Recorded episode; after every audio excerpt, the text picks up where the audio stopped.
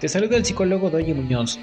Bienvenido a Mitos Psicológicos, el podcast en donde nos encargaremos de cuestionar aquellas creencias fantásticas relacionadas con la psicología y así preparar a la audiencia para hacerle frente a las pseudociencias, a las pseudoterapias, a los autoproclamados gurús, sectas coercitivas, estafas piramidales, la flor de la abundancia, el coaching, todo, todo, todo, todo, y así no pasar un mal rato y evitemos estragos tanto emocionales como económicos.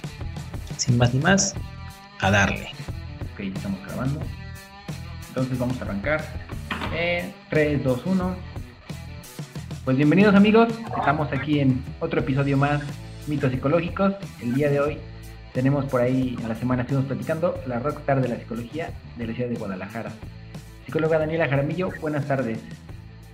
Hola, ¿cómo estás? Estoy contento de que me hayas invitado. Debo decirte que generalmente soy yo quien hace las preguntas. y más de consultorio.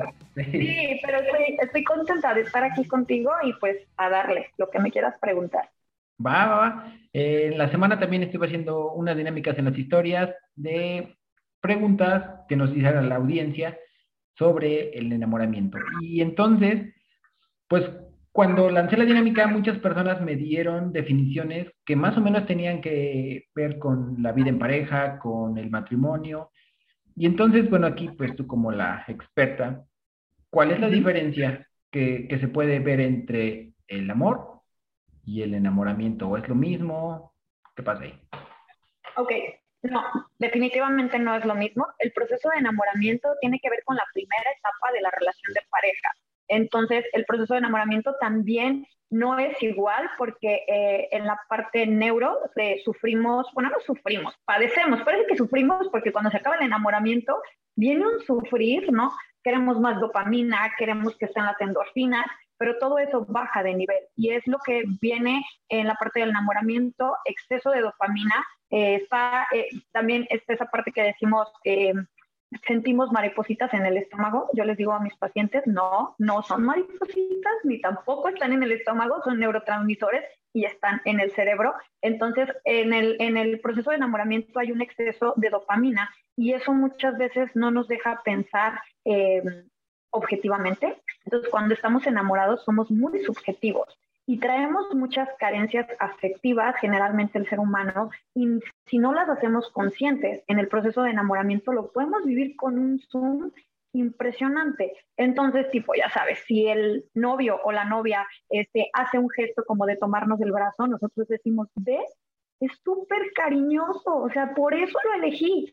Pero ya que pasa el proceso de enamoramiento, que baja la dopamina, que podemos ser más objetivos, decimos, no, no, no, ya me di cuenta que no era tan cariñoso. Y es que tal vez sí es, pero nosotros le metimos mucho zoom, nosotros eh, em, magnificamos las acciones del otro dependiendo también de nuestras carencias afectivas. Entonces, el proceso de enamoramiento es idealizar a la pareja. Nosotros idealizamos a quien nosotros elegimos porque nosotros elegimos a la pareja, no es la que nos tocó, y al elegir, ah, yo quiero andar con este chico, yo quiero estar con esta chica, nosotros ponemos en un pedestal o empezamos a, comenzamos a pensar que es lo máximo el estar con esta persona desde ese punto. Mucha dopamina, lo empezamos a ver muy subjetivo, no tiene nada de objetividad y el proceso analítico que se supone que nosotros deberíamos de tener que eso lo vivimos más en el amor que en el proceso de enamoramiento, que sería como la segunda etapa de la relación de pareja.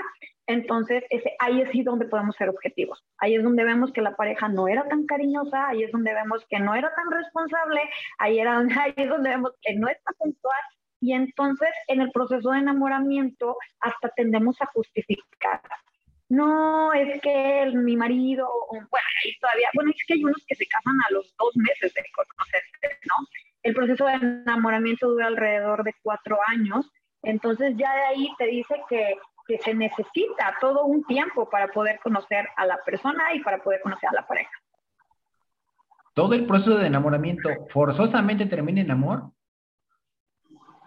No, no, no, no, no, Y también tiene que ver, mira, tiene mucho que ver el cómo se vivió previamente o las expectativas que se tienen porque muchas veces el proceso de enamoramiento, no generalmente, vamos a hablar como en ocasiones y en ocasiones, hay variadito aquí para todo, pero en ocasiones puede pasarnos eh, que terminamos el proceso de enamoramiento y podemos hacernos conscientes de cuáles fueron nuestras carencias afectivas y decir, ok, ahora sí quiero conocer a mi pareja, me voy a responsabilizar de lo que es mío, este, voy a ver lo que, lo que yo puse, lo que yo deposité, lo que yo proyecté, como decimos en psicología, en mi pareja, y entonces voy a empezar a trabajar de ahí y este, también tiene que ver con qué cosas puedo negociar y qué cosas no puedo negociar, qué situaciones, qué valores. Por ejemplo, si para mí es fundamental la puntualidad y de verdad no puedo con ello y mi pareja, aún pasando el proceso de enamoramiento, veo que de verdad no es puntual, eh, yo puedo decidir si termino la relación o sigo en esa relación. Pero el proceso de enamoramiento, como tú lo dices, no siempre termina en amor. Muchas veces puede terminar en desamor. ¿Por qué? Porque imagínate idealizar a tu pareja, ponerle en un pedestal, meterle zoom, ponerle el wow y resulta que cuando se termina la dopamina, ves en realidad que era más Shrek, ¿no? Que el príncipe encantador y dices, no, espérame, no me gustó. Y entonces puede terminar esto en desilusión, en decepción, en desamor. ¿Y ahí cuál es la variable? Habías mencionado al inicio las carencias afectivas. ¿vale? Entonces, si entre más carencias afectivas tengo, más voy a tolerar algo que no es agradable para mí o cómo? Sí, mientras más carencias afectivas tengo, más voy a depositar esa proyección en mi pareja. Por ejemplo, más voy a idealizar, perdón, a mi pareja, más voy a decir que eh, voy a querer absorber o voy a querer que mi pareja cumpla esas necesidades que yo tengo. O sea, voy a demandar, voy a, no es tanto como una, como una petición, sino es como un encárgate de mí. Entonces, mientras yo tenga más eh, necesidades afectivas y yo no las cubro, se las voy a demandar a mi pareja. Entonces, en el proceso de enamoramiento, generalmente, ¿qué nos damos? Todo, nos queremos dar todo, queremos cumplir las expectativas de todo. Ahí no hay límites, no hay un, oye, es que fíjate que quiero generar un acuerdo. No, ahí es, te, lo, te paso por alto todo en varias ocasiones, dependiendo también si hay una experiencia previa en la cual no se trabajó. Un caso, este, hombre y mujer, entonces el hombre pasa por cuestiones de infidelidad y decide terminar con su relación. Pero en este no darse tiempo para cerrar el ciclo y esto y que el otro, entonces se mete rápido a una a otra relación para no contactar con esa carencia afectiva y no sentirse solo. Generalmente va a ir con cierta con cierto miedo, con cierta precaución en el enamoramiento. Entonces puede bajar la duración de su siguiente proceso de enamoramiento de su relación. ¿Por qué? Porque todo lo que vivió en la relación previa se lo va a venir a depositar a la nueva pareja. Y oye, no, pues, ¿qué onda con eso? Oye, ¿va a estar ella lavando culpas que no le corresponden? Mencionaste algo acerca de la dopamina, bueno, todos los neurotransmisores que están este, inmersos en este proceso. ¿Se manejará un tipo como síndrome de abstinencia cuando bajan estos niveles? Sí, sí, sí, sí, la dopamina es muy, muy adictiva. ¿Por qué? Porque la dopamina nos hace ver eh, esa ilusión y ese sentirnos, eh, de hecho hay muchos investigadores y hay autores que hablan acerca de que la dopamina, el alcohol y el chocolate o el dulce eh, nos generan el mismo nivel de dopamina.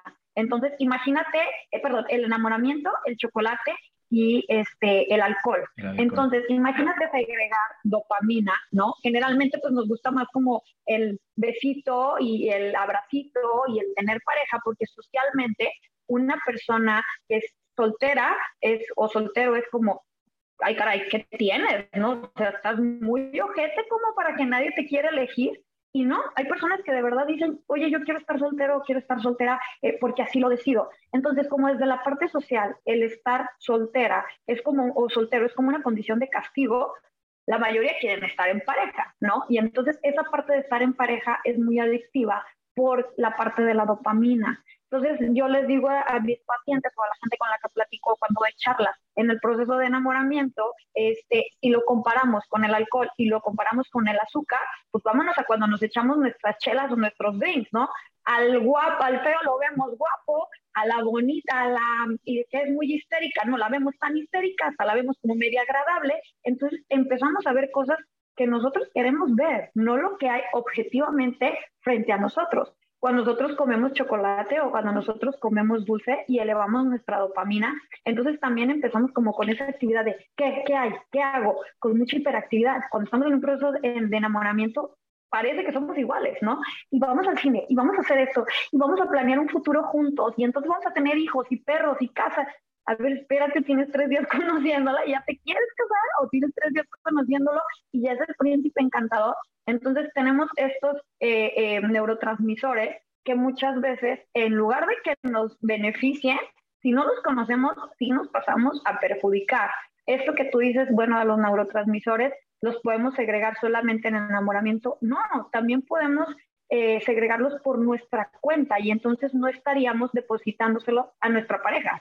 Por ejemplo, este, quieres vivir con dopamina, entonces puedes ir al gimnasio o puedes elevar tu serotonina también eh, en el gimnasio o haciendo, eh, por ejemplo, la oxitocina, que también se vive en el proceso de enamoramiento, que es este amor profundo y, y aparte este contacto como de los besos y del apapacho, pues también puede ser con un amor propio y un autocuidado en el cual este, hablo conmigo, eh, atiendo a mis necesidades. Entonces, no siempre una pareja puede darnos, no está condicionada a tenerlo que dar, pero bueno, desde ciertas partes afectivas y sociales lo proyectamos en la pareja.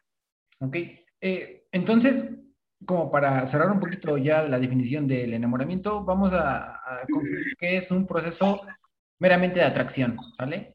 Entonces veo a la persona que me atrae, no sé por qué, no me puedo explicar por qué. Ah, es que sí, ¿sabes? Porque, bueno, no sé si tú sepas cuando alguien te atrae, pero sí tiene una explicación. Los hombres son muy visuales y las mujeres se enamoran por medio del olfato. Entonces, los hombres, desde la parte visual instintiva, tienden a fijarse en los ojos de las mujeres solo por 15 segundos. Eso de me enamoro de tus ojos no es cierto. Y el proceso de enamoramiento está alrededor, bastan 8 segundos para poder eh, enamorarse de una persona. Entonces, bueno, supongamos, hombre, este, besa a la chica y luego hasta tiene un concepto que dicen, es que fue amor a primera vista. No, fue atracción, bastaron 8 segundos, se llama enamoramiento y entonces este, se sitúa en los ojos, en la parte visual, y después se pasa a las caderas, porque en la parte psicológica las caderas son muy simbólicas y las asociamos con fertilidad. ¿Y qué es lo que quieren los hombres? Los hombres quieren procrear. No sé si todos, pero la gran mayoría desde la parte instintiva es ese eh, querer procrear y es ese querer formar algo, pertenecer, ¿no? Entonces después se pasa a piernas y glúteos pero sí, sí es toda una parte visual. La mujer es más olfativa, este, porque tiene que ver con un, el hombre genera una proteína que la mujer no la genera, que es la proteína del complejo mayor de histocompatibilidad. Entonces, la mujer al oler al hombre puede decir, mm, sí, este es el hombre que quiere mis genes. No lo decimos así, solo lo decimos como, es el hombre que me encanta, es el hombre que siempre pedí, el que siempre soñé tiene otras palabras, pero en realidad es esto, el hombre este, tiene esta proteína, todos los hombres, y dependiendo de la compatibilidad, más por genes, no por horóscopos, que es como nosotros podemos este, involucrarnos o podernos vincular con el otro. Ok, también había leído que las mujeres en el aspecto visual también solían fijarse en los hombros, en la espalda y en el abdomen por la este, por la fuerza que tienen y se asocia también al nivel de protección. También, por otro lado, había leído que el enamoramiento era como que una construcción social para poder eh, hacer que el hombre se quedara. ¿Por qué? Porque cuando, eh, bueno, obviamente nos vamos a la prehistoria, hace muchísimos años, el hombre nada más llegaba, eh, procreaba y se iba. Entonces la mujer, al quedar después de dar a luz, también queda desprotegida. Entonces el enamoramiento hace que el hombre, aparte de proteger, aparte de proveer, también se quede con la familia. Entonces, hay una teoría de que es un constructo social para que el hombre se quede en pareja. Sí, sí, sí, sí, totalmente cierta tus fuentes. De seguro lo sabes de primera mano. Sí, tiene todo que ver, porque somos, los seres humanos somos muy territoriales y somos muy de poseer. Y si esto nosotros no lo hacemos consciente, entonces podemos generar ciertos vínculos eh, donde se acaba el proceso de enamoramiento y comienza el amor, ¿no? Desde la parte más auténtica, más objetiva, y entonces es el quiero tenerte para mí, pero se nos olvida que los seres humanos también tenemos diversas áreas por parte social y condición de desarrollo personal que también necesitamos alimentar. Y entonces es el tengo que ir a trabajar o quiero ir a trabajar y quiero este, trabajar en mi parte profesional y quiero tener familia y este, quiero tener amigos. Y entonces el cómo le hacemos para podernos enganchar eh, desde una parte donde nos podamos poseer y entonces se busca como este, bueno, vamos a procrear, vamos a formar una familia. Pero si no entendemos que el proceso de enamoramiento tiene que ver también con las partes de neurotransmisores, eh, que eso también lo podemos generar dentro del proceso del amor, no se van a vivir con, eh, con los ciertos niveles que se viven en el proceso de enamoramiento, pero sí los podemos seguir generando y eso nos lleva a un funcionamiento en relación de pareja óptimo, auténtico, asertivo. Pero si no entendemos que es por etapas, entonces cuando se viene este amor profundo, nosotros vamos a querer irnos por lo instintivo, por el es que ya no me hace sentir como antes, ¿no? Como las primeras citas o como esto, como el otro. Es que eso ya pasó, es necesario, el ser humano busca evolucionar. Entonces, como tú lo mencionas, hay estos enganches que nos ayudan a construir la parte de pareja y a creer o a querer que se prolongue el tiempo de enamoramiento, pero tiene una, tiene una cierta durabilidad. ¿Y qué pasa, por ejemplo, cuando, bueno, ahorita estamos hablando de una situación ideal, ¿no? Yo me enamoro de ti, tú te enamoras de mí, pero ¿qué pasa cuando el enamoramiento no es correspondido? Híjole, no, no, no, no, no. O sea, yo creo que eso dice en el clavo, porque si estamos hablando de chico la vio y dice no, o sea, me pasaron 8 segundos, me pasaron 16, 24 y no, no se generó nada. Y entonces la mujer a lo mejor dice desde esta proteína, tú eres quien yo elijo, se tiende mucho a ser sufrible. No sé si tú lo has visto en tu contexto o te ha tocado, digo, no sé si estás en el área clínica en algunos pacientes y entonces en el enamoramiento o en, en esta parte de no darse, bueno, es un dramatismo inmenso, ¿no? Impresionante. Estamos hablando de temas de apego, estamos hablando de temas de enganche afectivos, y entonces es, ¿y cómo no me quiere? ¿Y cómo no podemos formar una relación si yo ya idealicé, yo ya proyecté, yo ya puse todas mis carencias en, no lo dicen así, pero en realidad eso es, ¿no? Yo ya puse todo en esa persona y esa persona no me quiere. Se vuelve una situación muy sufrible, se vuelve una situación muy lastimosa para la persona que lo está pasando. Eh, ¿Qué recomendaría yo, por ejemplo, desde el proceso psicológico? Es, ok, ¿qué depositaste tú? Hacernos siempre responsables, efectivamente. ¿Qué depositaste? ¿Qué fue lo que te gustó? ¿Qué fue lo que te atrajo de esa persona? Trabájalo en ti. Y una vez que se trabaja en sí mismo, se puede calmar esa parte donde es como muy dramática y muy efusiva. Si no se trabaja, se vive el me quedé enamorada por siempre de aquel novio de la secundaria, de la prepa que conocí, porque nunca se hizo responsable, nunca se dio cuenta de qué fue lo que proyectó. Ok, y creo que aquí la variable, y ya en, casos prácticos, la variable creo que es el control. Y, tienes mucha razón en lo que comentas, sabes que sí, estoy idealizando y yo, dentro de mi individualidad, amo de alguna manera en especial o demuestro mi afecto de alguna manera en especial yo quisiera que la otra persona lo demostrara como yo quiero y no como es la otra persona.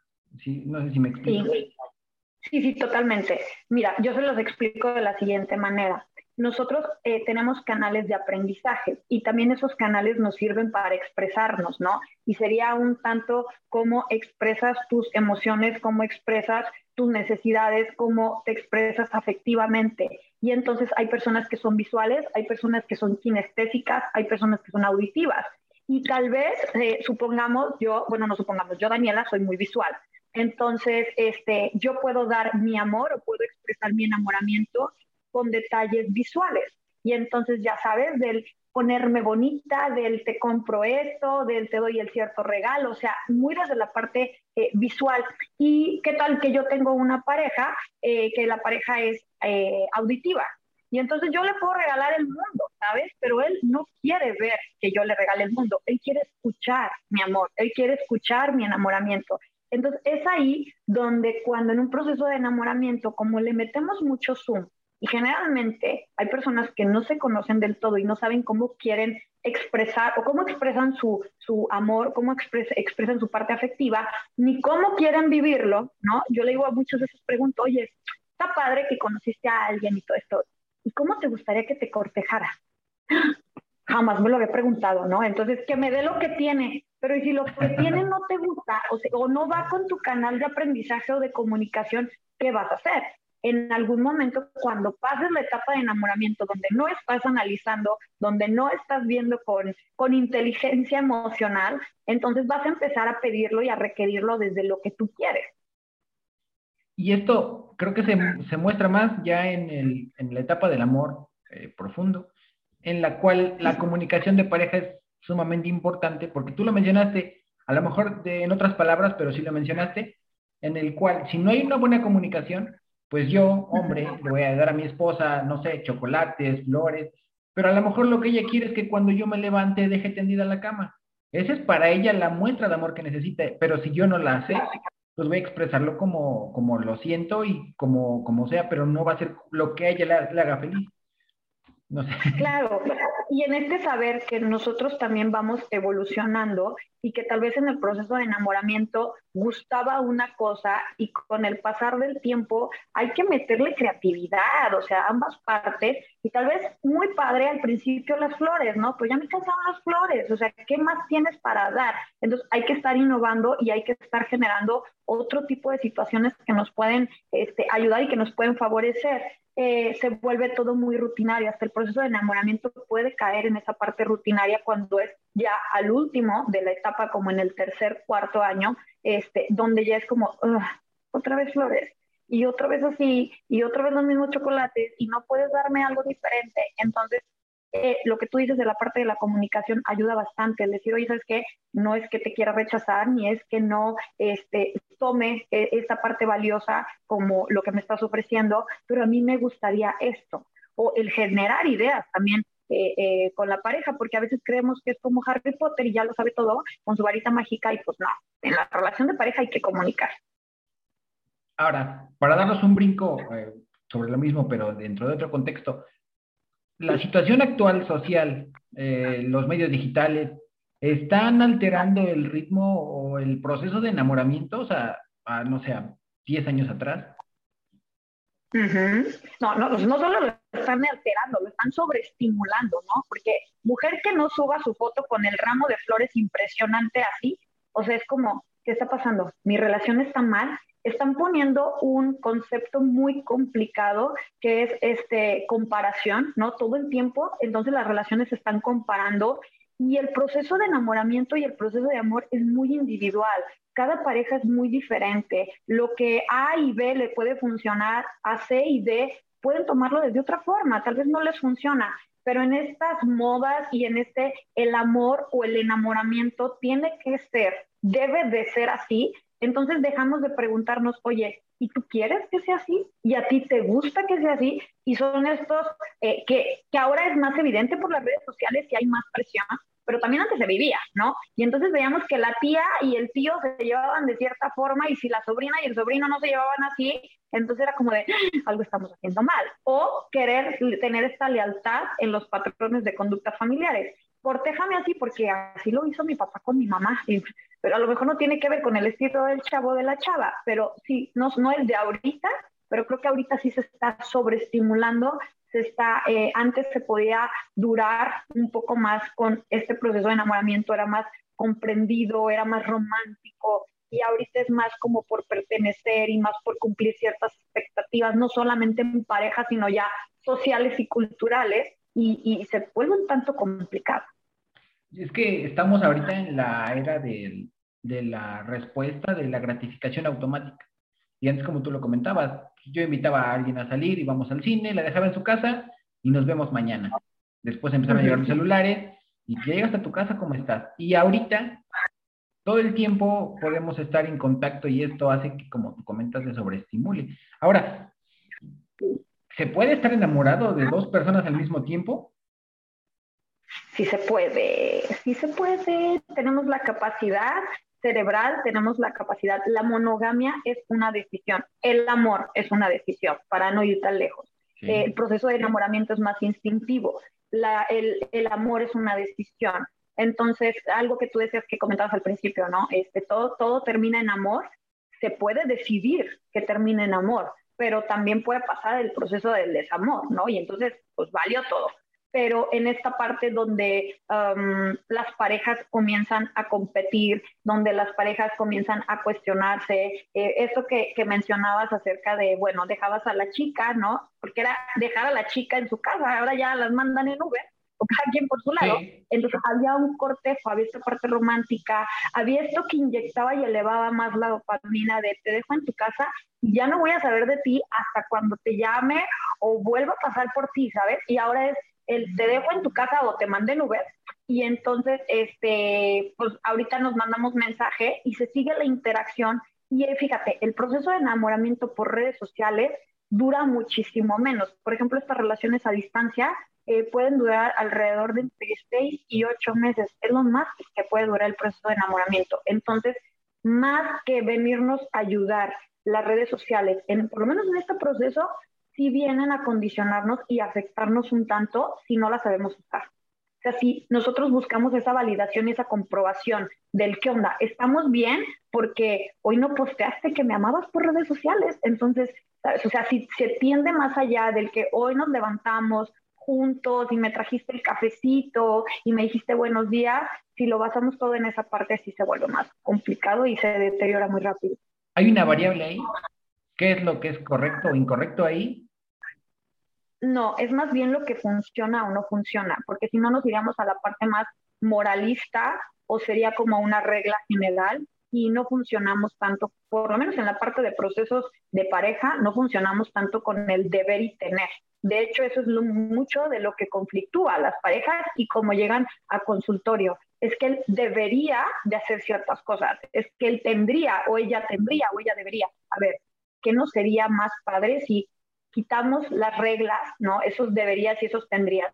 Formulamos acuerdos desde el qué te gustaría a ti y qué le gustaría a él y qué es lo que quieren en común, qué es lo que, lo que quieren ambos. Y entonces ya se vuelve algo más personal y hasta se aumenta, se eleva otra vez la dopamina porque eh, hay un factor que es esta complicidad y entonces en lugar de ver a mi pareja como mi rival, ya lo veo como mi cómplice para llegar a un objetivo en relación de pareja. Marcado por ambos, no por la sociedad. La analogía del equipo de fútbol. Somos un equipo y tenemos que patear para el mismo lugar y si no, pues nos vamos a meter goles entre los dos. Bueno, ahora te voy a pasar unas preguntas que, que técnicamente es el centro del episodio, que es cuáles son los mitos principales de acuerdo al enamoramiento y hubo una chica en especial que me preguntó, oye, yo llevo mucho tiempo soltera, dice, y sí conozco chavos, pero nada se concreta. Y yo me estoy desesperando porque siento que me voy a quedar soltera siempre. Eso, ¿cómo lo podemos interpretar? Bueno, nada más con ella. Hay muchas personas, y yo lo he visto en redes sociales, que tienen este autosabotaje, esta victimización, de decir es que nadie no se fija en mí, y memes de que ya pues mejor me muero y cosas así. ¿Cómo, sí, sí, sí. Explicar? Y hasta hay, memes, hasta hay memes donde dicen, este, eh, quiero, quiero tener una relación, ¿no? Y entonces las invitan a salir o los invitan a salir y dicen, no, gracias, ahorita no puedo. O sea, yo recomendaría, por ejemplo, a esta chica que formula esta pregunta, primero, el que puedas definir en la parte personal qué es lo que estás buscando en un hombre, ¿no? O qué es lo que estás buscando en una pareja. No voy a definir si es hombre o si es mujer es lo que estás buscando en una pareja? Eh, eso que tú estás buscando en pareja, ¿lo cumples tú? O sea, ¿te lo das a ti misma? ¿Lo eres tú? ¿Lo, lo, lo manifiestas tú? Por ejemplo, yo quiero que mi pareja sea honesto, honesta, sea fiel, sea leal, sea todas esas características. Déjate ir como cartita niñito Dios. Todo lo que tú quieres, pero sé muy clara y específica. Una vez que ya lo tengas, ¿tú lo haces? Tú lo llevas en tu día a día. ¿Por qué? Porque si no es como cuando terminamos con el novio que tiene el bocho rojo y entonces empezamos a ver bochos rojos por todos lados. Claro, ya lo vemos porque nuestra atención está ahí. Y entonces, si hay una incongruencia entre lo que yo quiero, pero en donde está mi atención, porque luego es como un, es que yo quiero un hombre responsable, pero me relaciono con puro patán. Entonces, ¿qué, ¿dónde está tu atención, no? En esas conductas identificas qué es lo que hay tanto en ti que generas eh, ese tipo de interacción como lo que tú estás buscando. Entonces, si quieres una persona responsable, ¿estás al 100? ¿Estás cómoda con tu responsabilidad o tienes conductas irresponsables? Una vez que lo trabajamos en nosotros, nuestra atención se puede prestar a ver, empezamos como a abrir los ojos y decir, ah, sí, porque si no hacemos esto, muchas veces queremos que el otro venga a rescatarnos o, que, o queremos que nosotros venga, eh, otras personas vengan a cubrir esas necesidades y esas idealizaciones, que era lo que mencionaba al principio. Entonces, si yo quiero una persona este, fiel, por, por, por, decirlo así, y tengo 80 hombres fiel eh, frente a mí, pero yo no trabajo con mi fidelidad, o sea, cada vez que a mí me dicen, oye, ¿quieres hacer esto? Este, eh, sí, ¿sabes? O sea, cada vez que yo tengo la oportunidad de decir lo que quiero y lo que pienso, yo me traiciono, yo no contacto, no me escucho, entonces, ¿cómo lo vas a, ver en la otra persona? ¿Cómo vas a saber que eso es fidelidad si no lo estás probando contigo misma? Identificar qué es lo que quieres, empezarlo a cubrir por ti y también, chicas, o sea, los hombres no vienen o las mujeres no vienen y te tocan a la puerta. Hay que ir a buscar con las especificaciones que tú tienes, empezar a relacionarte, no a buscar, a relacionarte si quieres una persona, este, no proactiva y esto y el otro, no la vas a conocer en un antro, no manches, ¿sabes? porque a veces quieren sacar del antro a su príncipe azul, no hay príncipes azules y ahí no se va a dar el tipo de relación que tú quieres. Entonces, saber cuáles son esas, como esos ingredientes que tú necesitas y empezar a enfocarse en ello. Ah, hiciste algo que me hizo ruido. Entonces, en un antro no podemos encontrar a alguien que sea como que nuestra pareja ideal. No es que no se pueda, pero si se está buscando una formalidad y en el antro, mira, ¿qué tanto? En primer, vas a estar bajo los influjos, los, los, este, la sustancia de la dopamina, ¿no? Porque aparte estás peleando o estás tomando, ¿qué tan objetiva objetivo puede ser? Y entonces hay personas que se relacionan con el otro, le agregan oxitocina, que ya sabes, besote, agarrón y todo, y el baile, que es todo un este, ritual de sensualidad. Dime qué tan objetivo puede ser una persona desde ese punto. Y entonces al día siguiente es como, sí, es el amor de mi vida, porque ayer pasamos una noche increíble y sas mana o mano que no les llaman porque la otra persona no estaba a lo mejor en el mismo canal, a lo mejor estaba tomando agüita, a lo mejor salió con el, ah, estoy muy estresada del trabajo, estresada, voy a pasarla bien. No sería lo ideal o no sería lo que funciona, pero yo no digo que no. Seguramente hay parejas que se conocieron en un antro, en un table, en donde quieran conocerse, ¿no? Seguramente. Ok, bueno, vamos a pasar con la siguiente pregunta. ¿Existe una edad en la cual los seres humanos ya no se pueden enamorar? No existe una edad en la cual los seres humanos no se puedan enamorar. Hay una edad en donde, en donde nos enamoramos con más, em, con más efusividad y aparte eh, esto dramático es como más intenso, más intenso y entonces sentimos este enamoramiento que es a partir de los 16 a los 30 años en el cual nosotros decimos, ay, lo doy todo por esta persona y cuando se termina la relación de los 16 a los 30 es como, me quiero matar porque jamás me vuelvo a enamorar. Después de los 30 eh, se viven procesos de análisis y procesos eh, de relación que nosotros lo podemos llamar como reciclaje o yo lo llamo así en, en consultorio porque ya tuve una edad, ya tuve una etapa en la cual viví estos procesos, aprendí sé lo que puedo hacer, lo que me gustaría mejorar y entonces las experiencias después de los 30 se vuelven un poco más selectivas, eh, se vuelven un poco más analíticas, ya vamos con un poquito más de base. No tiene la base una persona de cuarenta y tantos que se está enamorando que una persona de 16 años. Y el proceso de madurez no es, este, permite, perdón, que se viva como más intenso. Eh, es más como el puedo depender y entonces está padrísimo y se pueden recargar en la pareja, ¿no? Y ya después de los, de los treinta y tantos ya hay un proceso también personal de desarrollo en el cual, híjole, por más que quieres estar pegado a tu riñón, no puedo porque pues trabajo, a lo mejor ya tengo hijos o vengo de un divorcio, ya hay otro tipo de situaciones en el cual el proceso de enamoramiento sí se da, pero es más tranquilo, no es tan dramático y efusivo como de los 16 a los 30. Por eso es más común que cuando estamos chavos hacemos locuras, que la serenata, que ir a robarse a la novia. No es cierto, eso no, está bien. sí, sí, sí, totalmente, ¿no? No, pero sí, es, la edad de la locura, o sea, es la edad de la locura, fuerza, fuerza.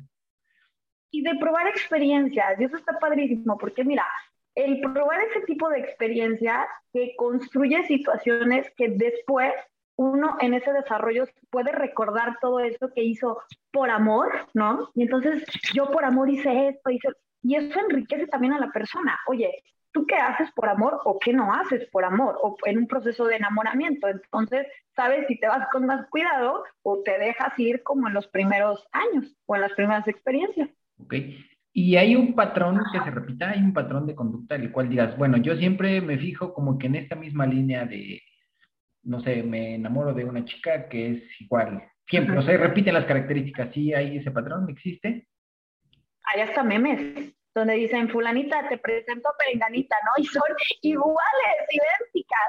Sí, sí, sí. Y, y fíjate que pasa no solamente en la parte física, sino también en la parte emocional. Y a veces me han dicho, Dani, pero te lo juro que mi ex y el, y el actual no se, o sea, físicamente son súper diferentes, te los creo. De hecho, los míos no se parecen en la parte física en lo absoluto, pero hay un patrón de conducta o hay un patrón emocional o hay un patrón psicológico también emocional. Entonces, si eso no los detectamos nosotros, pues ¿cómo sabemos qué nos gusta y qué no nos gusta? Entonces empezamos a, relacionarnos por tutti frutti, no, eso no se puede.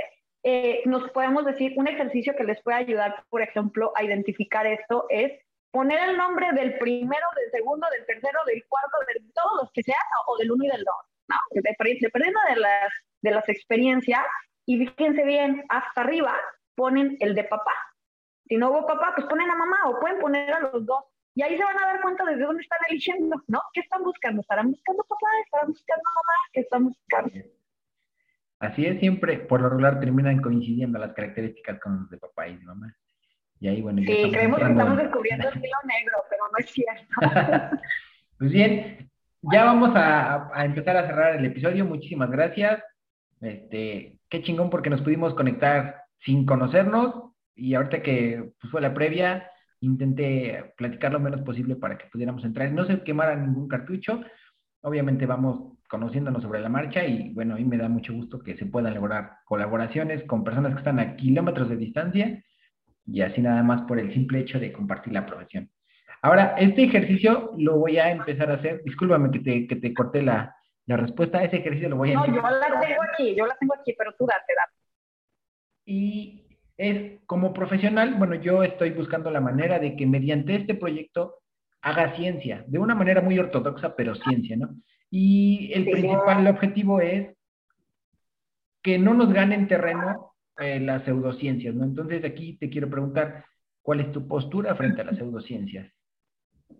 Pues eh, seguramente hasta nos van a poner muting en esto, porque yo soy muy dura en eso, ¿sabes? O sea, yo soy de la situación, de hecho, este, si lo puedes, ahí eh, en un ratito más que les pase en mis redes sociales, eh, con un colega hicimos una charla a raíz de lo que había pasado con Ricardo Ponce. Yo en lo personal no lo conocía, no conocía su trabajo y cuando yo empecé a ver lo que, para informarme de qué onda que está pasando, este, en especial con esta persona, no, bueno, yo me quería, no, no, no, voy a decir que me quería matar, la verdad es que no, no que tan dramático, pero sí yo decía, o sea, ¿qué onda con esto? ¿Cuándo van a regular esto? Porque Estamos hablando de que él trabaja como con temas de acoso sexual y de abuso sexual y entonces su manera de sanación, aparte él se autodomina y no hay una base eh, profesional que lo pueda sustentar, ¿sabes? No es como fui y pasé un proceso, fui y conozco la técnica, fui y sé de quién estoy hablando, qué hizo la técnica o cómo se desarrolló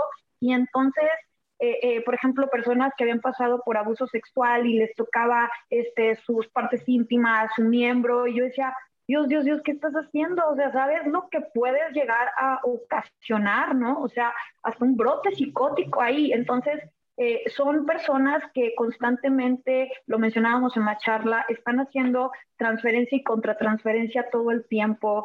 no, generalmente no son personas que eh, de manera responsable, trabajan en su salud este, mental. Eh, en esta charla yo me informé que ya en Argentina ya está eh, una ley sobre estas, estas instituciones, bueno, ni siquiera son instituciones, estos eh, colectivos coercivos, no sé cómo poderlo decir la primera este, palabra, ajá, esta secta, sí, tal cual como es.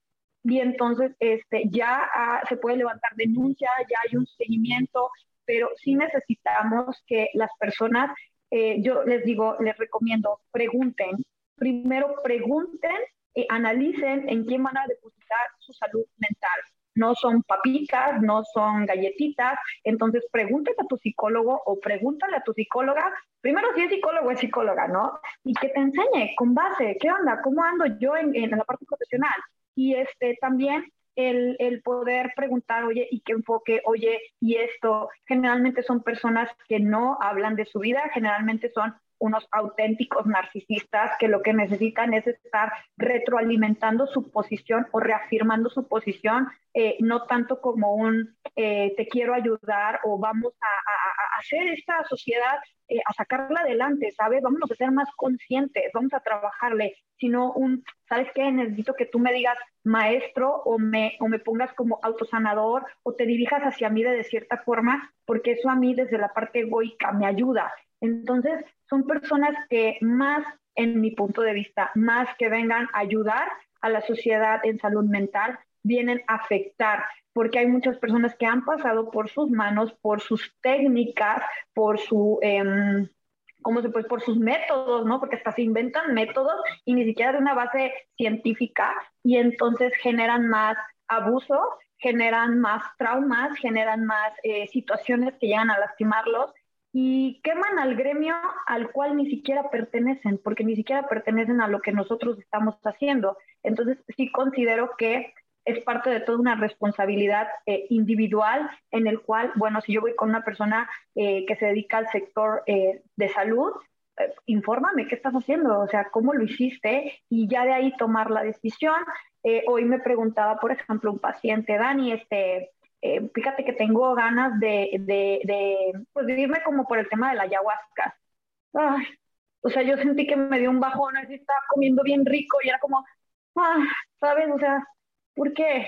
Porque, y no por el afán de juzgarlo ni de señalarlo, sino eh, ¿por qué no nos hacemos más conscientes? ¿Por qué no nos llegamos a la parte del desarrollo y a la parte del crecimiento eh, em, analítico, psicológico, personal, pero desde una área más consciente, no adormeciéndonos y alterándonos más y teniendo ciertas, em, ya hasta te puede ayudar que la plantita, que el hongo, que el esto, que, o sea, bueno, ya se inventan una serie de cosas que al final de cuentas eh, terminan en un punto en el de ya entendí que era dándome cuenta y era haciéndome responsable efectivamente y generando un cambio desde lo que yo encontré en mí. No hay fórmulas mágicas. Si te quieren vender el 1, 2 y 3, corre. Y para el otro lado, ¿eh? no, no a correr para adentro, se corre para el otro lado porque no es magia. Esto es de hacernos conscientes no de seguir ciertos pasos para generar un bienestar a menos de que sea ansiedad y la técnica es de respiración y pues ahí sí se siguen unos ciertos pasos. Pero ¿quién lo va a hacer? Lo vas a hacer tú. No va a venir alguien a darte esa sanación que necesitas. Uno encuentra su propia sanación. Ok. Me, me gustó mucho todo lo que dijiste y regularmente, y espero que no estemos cayendo en un mismo patrón de conducta de que, bueno, sí, sí, sí, está bien lo que tú estás diciendo y tú también como eres psicólogo nos defendemos. No, pero sí estamos hablando de un efecto placebo, que es lo que, se busca en estas técnicas baratas y, regularmente... Dan el paracetamol, ¿no? O sea, ni siquiera vamos al síntoma, toma tu paracetamol y listo, no vas a arreglar nada, nomás te voy a decir que le estás echando ganas y que lo estás haciendo bien y te voy a aplaudir como lo hacía mamá y papá, que eso es lo que no hacemos los psicólogos, no somos mamá y papá, no tenemos por qué aplaudirte, apláudete tú, reconócete tú, pero pues hay todos estos enganches, perdón que te haya interrumpido, eh, todos estos eh, enganches em, de mercadotecnia, eh, mercantiles, en los cuales pues es ese, si sabes, también tiene que ver con una parte de pertenecer. Y entonces hacen estos grupos sociales en los cuales manejan cierta omisión de información y solamente se va a decir a los que estamos aquí adentro. Y entonces en esta, eh, eh, en esta necesidad que tenemos todos de pertenecer, porque si no, no tendríamos una familia, empiezan a jugar con, ciertas, eh, con ciertos conceptos, con ciertas necesidades, y todo es para manipular y controlar. Siento que como psicólogos, como profesionistas de la salud, nuestro trabajo es esta lucha constante y no es tanto que yo me quiera poner de un bando y decir que el otro es malo. Lo que tenemos o lo que yo busco es pues un despertar, un abrir los ojos y decir, bueno, una vez que tengo toda la información, ya sé qué es lo que puedo decidir, pero con la información en la mano, no nada más voy así como borreguito y diciendo, es que me dijeron que esto es bueno. Y esto me lo voy a seguido, seguido, seguido, así es, cuestionar todo, cuestionar todo, todo, todo. Claro, cuestiona hasta tu psicólogo, ¿no? Porque tu psicólogo, tu psicóloga no te va a decir lo que tienes que hacer. Si te está diciendo lo que tienes que hacer, corre. Y para el otro lado, o sea, no te va a decir lo que tienes que hacer. Tú vas a encontrar con técnicas, con tareas, con aprendizaje, lo que tú quieres hacer y vas a decidir desde ahí, porque muchas veces cuando me dicen, oye Dani, ¿y qué hago? si quieres te digo que hagas, ¿no? Pero las consecuencias las vas a vivir tú. Yo voy a cerrar el consultorio, me voy a ir a mi camita y mira, riquísimo. Y eso sería un acto de irresponsabilidad de mi parte porque yo no me voy a quedar contigo a vivir la consecuencia. Entonces, mejor descubre qué quieres hacer tú. Qué chingón. Bueno, pues muchas gracias, Dani. Ya este, nos echamos una buena platicada. Por ahí está el proyecto de regresar en... Voy a, voy a procurar tener mucho contenido para que cuando regrese diga, bueno, vienes después de 100 episodios y vamos a, hacerlo otra vez. Bueno, pues te, cedo este, te cedo este espacio para que nos digas en dónde pues la comunidad, toda la audiencia que te escucha, te pueda seguir, yo, pues yo ya vi que tienes una página y que subes buen contenido. ¿Dónde te pueden encontrar?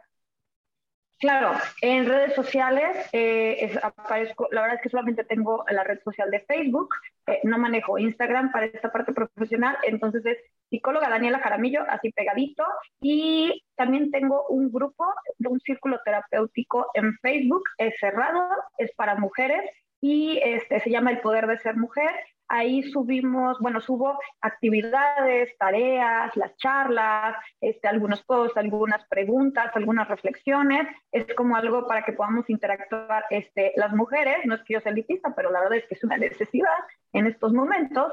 Entonces, espero en algún punto poder hacerlo de hombres, pero no sé si me invitarían, ¿no? Aunque a veces soy media masculina en mi energía, pero quién sabe si el club de Toby me invitaría. Ojalá me dieran la oportunidad. Pero bueno, en redes sociales me encuentran como psicóloga Daniela Jaramillo, eh, un poquito de radio, ahí también pueden ver en mi, eh, en mi página, este, también algunas participaciones en televisión y este, algunas charlas que hago con Creciendo en Conciencia que me invitan y que yo se los agradezco, como también en la Asociación de Profesionistas, de, profesionistas perdón, de Jalisco. Entonces también ahí, ahí, ahí van a encontrar contenido y algunas charlas, información que espero les pueda ayudar preguntas en privado y también en público las pueden hacer y, puedo estar ahí este, resolviendo lo, lo, humanamente posible. ¿Manejas terapia en línea? Sí, manejo terapia en línea y manejo terapia presencial y este con dos semanas casi de anticipación porque sí está muy lleno la tema, pero sí, ahí estoy bien puesta. sí. Vale, pues. Entonces, ¿algún mensaje final antes de cerrar el episodio?